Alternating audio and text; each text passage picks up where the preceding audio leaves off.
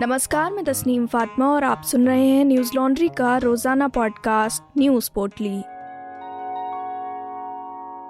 आज है 19 मई, दिन गुरुवार। मथुरा कोर्ट ने गुरुवार को माना कि श्री कृष्ण जन्मभूमि के समीप बनी शाही ईदगाह मस्जिद को हटाने का मुकदमा सुनवाई के लायक है। जिला अदालत ने यह फैसला सिविल जज के फैसले को चुनौती देने वाली याचिका पर सुनाया।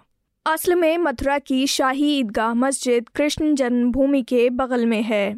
एनडीटीवी की खबर के मुताबिक 6 मई को मथुरा जिला अदालत ने कृष्ण जन्मभूमि ईदगाह मस्जिद विवाद पर सुनवाई करते हुए फैसला सुरक्षित रख लिया था। याचिका में भगवान कृष्ण विराजमान की ओर से तेरह दशमलव तीन सात एकड़ ज़मीन श्री कृष्ण जन्म स्थान को वापस दिलाने की गुहार अदालत से लगाई गई है।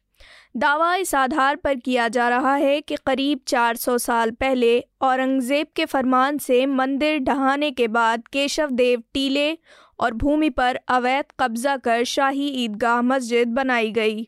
एडवोकेट रंजना अग्निहोत्री, हरिशंकर जैन, विष्णु जैन समेत छः लोगों की तरफ़ से याचिका दाखिल की गई है।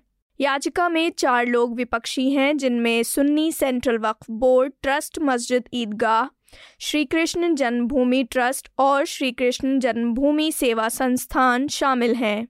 लाइव लॉ के मुताबिक मंगलवार 17 मई को मथुरा की एक स्थानीय अदालत ने एक अर्जी देकर विवादित ईदगाह मस्जिद परिसर को सील करने की अपील की गई। ये आवेदन एडवोकेट महेंद्र प्रताप सिंह और राजेंद्र महेश्वरी ने दायर किया। आवेदन में दावा किया गया कि अगर विवादित परिसर को सील नहीं किया गया तो संपत्ति का धार्मिक चरित्र बदल जाएगा। इसके साथ ही ये मांग भी की गई है कि शाही ईदगाह मस्जिद परिसर की सुरक्षा बढ़ाई जाए। किसी भी तरह की आवाजाही पर रोक लगाई जाए और सुरक्षा अधिकारियों की नियुक्ति की जाए। सिविल जज सीनियर डिवीज़न कोर्ट इस याचिका पर 1 जुलाई को सुनवाई कर सकते हैं। दूसरी तरफ़, ज्ञानवापी मस्जिद सर्वे के मामले में गुरुवार को सिविल जज सीनियर डिवीज़न रवि कुमार की अदालत में सर्वे की रिपोर्ट दाखिल कर दी गई। वहीं मुस्लिम पक्ष के वकील अभयनाथ यादव ने कहा कि एडवोकेट कमिश्नर को अदालत ने खुद हटा दिया था। बुधवार को पता चला है कि देर शाम उन्होंने अपनी रिपोर्ट पेश कर दी। आगे उन्होंने कहा कि जब अदालत ने उन्हें हटा दिया था तो उस रिपोर्ट का कोई औचित्य नहीं है। सत्रह तारीख को आदेश में अदालत ने साफ़ कर दिया है कि जो रिपोर्ट प्रस्तुत की जाएगी वो विशाल सिंह और अजय प्रताप सिंह प्रस्तुत करेंगे। कानूनी पहलू देखा जाए तो जिस आदमी को हटा दिया गया है, वो रिपोर्ट प्रस्तुत नहीं कर सकता। उन्होंने अपनी रिपोर्ट सत्रह तारीख के बाद पेश की है। जब वो सत्रह तारीख के बाद एडवोकेट कमिश्नर नहीं रहे तो ये रिपोर्ट बेबुनियाद है। एनडीटीवी से बात करते हुए विशाल सिंह ने कहा कि हमने सर्वेक्षण की रिपोर्ट दाखिल कर दी है। अजय मिश्रा ने पिछली शाम को अपनी रिपोर्ट सौंप दी। हमने ये रिपोर्ट बिना किसी पक्षपात के तैयार की है।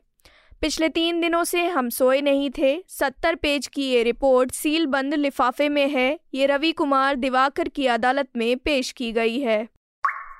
कांग्रेस नेता और पूर्व क्रिकेट खिलाड़ी नवजोत सिंह सिद्धू को सुप्रीम कोर्ट ने 1988 के 34 साल पुराने रोड रेज के केस में एक साल की कैद की सज़ा सुनाई है। इस हादसे में गुरनाम सिंह नाम के एक शख्स की पिटाई करने से मौत हो गई थी। एनडीटीवी की खबर के मुताबिक इसी साल 25 मार्च को सुप्रीम कोर्ट ने पीड़ित परिवार की पुनर्विचार याचिका पर फैसला सुरक्षित रखा था। इस पर सुप्रीम कोर्ट को तय करना था कि सिद्धू की सज़ा बढ़ाई जाए या नहीं। जस्टिस ए एम खानविलकर और जस्टिस संजय किशन कौल ने फैसला सुनाते हुए कहा, हमने सज़ा के मामले पर समीक्षा आवेदन को मंजूरी दी है। लगाए गए जुर्माने के अलावा एक साल की कैद की सज़ा देते हैं। बता दें कि 1988 में सिद्धू का पटियाला में पार्किंग को लेकर पैंसठ वर्षीय गुरनाम सिंह से झगड़ा हो गया था। इस दौरान सिद्धू ने गुरनाम सिंह को मुक्का मार दिया, जिसके बाद गुरनाम सिंह की मौत हो गई। घटना के बाद पुलिस ने नवजोत सिंह सिद्धू और उनके दोस्त रुपिंदर सिंह सिद्धू के खिलाफ गैर इरादतन हत्या का मामला दर्ज किया था।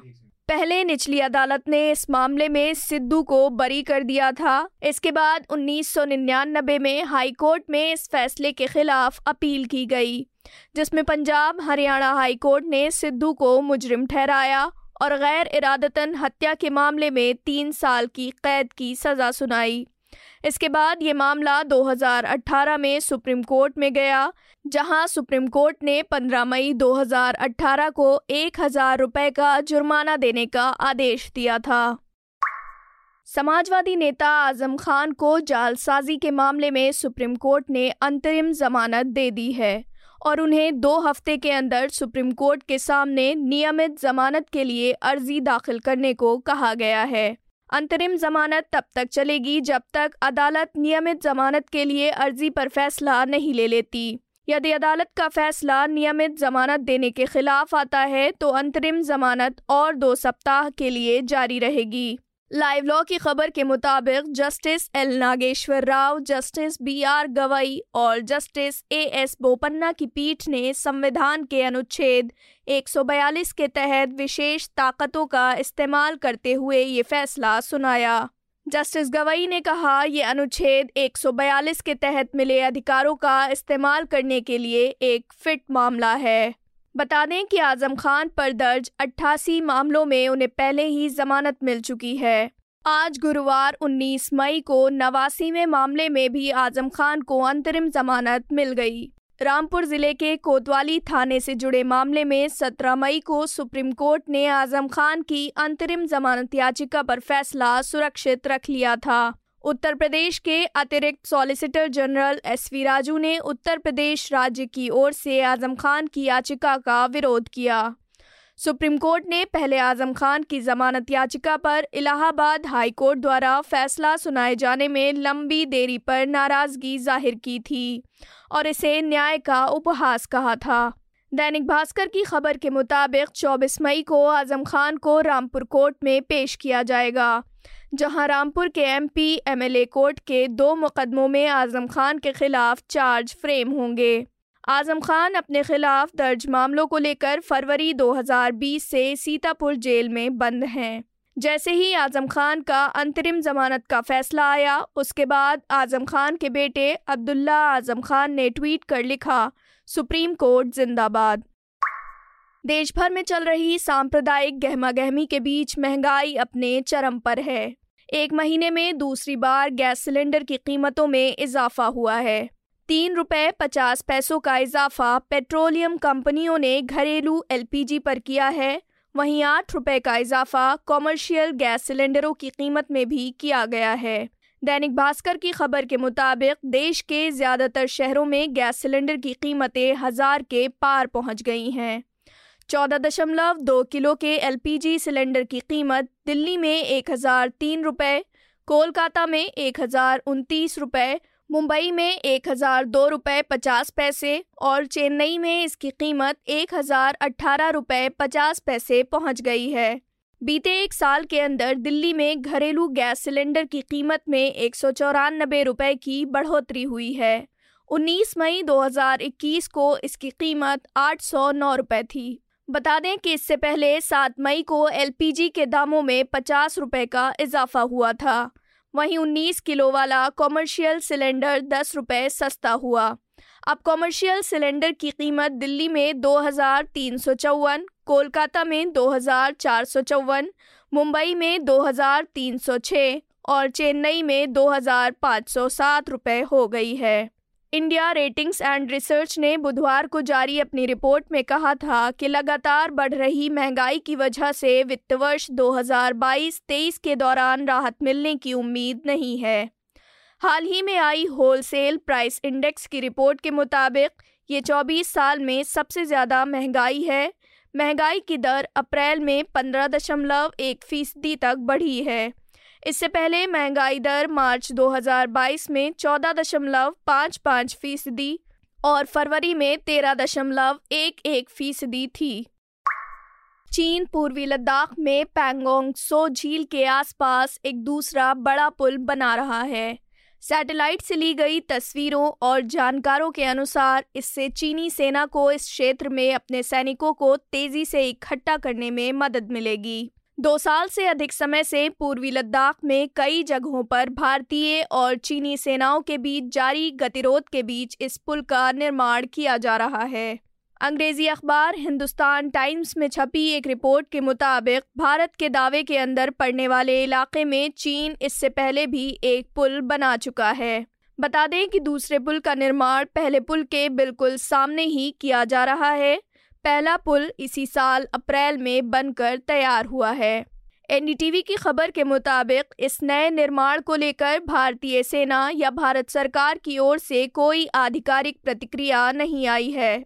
अगस्त 2020 में भारतीय सैनिकों द्वारा पेंगोंग सो झील के दक्षिणी तट पर कई रणनीतिक रूप से महत्वपूर्ण चोटियों पर कब्जा करने के बाद चीन अपने सैन्य बुनियादी ढांचे को मज़बूत करने पर ध्यान केंद्रित कर रहा है। भारत भी सैन्य तैयारियों को बढ़ाने के सभी प्रयासों के तहत सीमावर्ती क्षेत्रों में पुलों, सड़कों और सुरंगों का निर्माण कर रहा है। एएलसी के साथ चीनी गतिविधियों पर नज़र रखने वाले geospatial intelligence researcher Damien Simon ने ट्विटर पर नए निर्माण की सैटेलाइट तस्वीर शेयर की है। साइमन ने बताया कि बड़ी झील के ऊपर पुल बनाकर पहले पुल के समानांतर एक दूसरा बड़ा पुल सेना की मदद करने के उद्देश्य से बनाया जा रहा है। झील के ऊपर बड़ी और भारी सेना गतिविधि को लेकर दोनों ओर से एक साथ पुल बनाए जा रहे हैं। गौरतलब है कि भारत और चीन के बीच पूर्वी लद्दाख विवाद को सुलझाने के लिए अब तक पंद्रह दौर की सैन्य वार्ताएँ हो चुकी हैं। वार्ता के परिणाम स्वरूप दोनों पक्षों ने पिछले साल पेंगोंग सो झील के उत्तर और दक्षिण तट पर और गोगरा क्षेत्र में डिसएंगेजमेंट की प्रक्रिया पूरी की थी। फ़िलहाल दोनों देशों की ओर से इस संवेदनशील क्षेत्र में एलएसी पर लगभग पचास हज़ार से साठ हज़ार सैनिक मौजूद हैं। न्यूज़ लॉन्ड्री सौ प्रतिशत विज्ञापन मुक्त प्लेटफॉर्म है। जिसका मतलब है कि हम किसी भी सरकार या कॉरपोरेट से विज्ञापन नहीं लेते। हम आपके समर्थन से चलते हैं। हम ऐसे ही स्वतंत्र होकर काम कर सके, इसके लिए न्यूज़ लॉन्ड्री को सपोर्ट करते रहिए। न्यूज़ लॉन्ड्री को सहयोग देने के लिए Hindi dot news laundry dot com पर जाएँ और सब्सक्राइब करें और गर्व से कहें, मेरे खर्च पर आज़ाद हैं खबरें। इसी के साथ आज की न्यूज़ पोर्टली में बस इतना ही। नमस्कार। न्यूज़ लॉन्ड्री के सभी पॉडकास्ट ट्विटर आई और दूसरे पॉडकास्ट प्लेटफॉर्म पे उपलब्ध हैं। खबरों को विज्ञापन के दबाव से आज़ाद रखें। न्यूज़ लॉन्ड्री को सब्सक्राइब करें।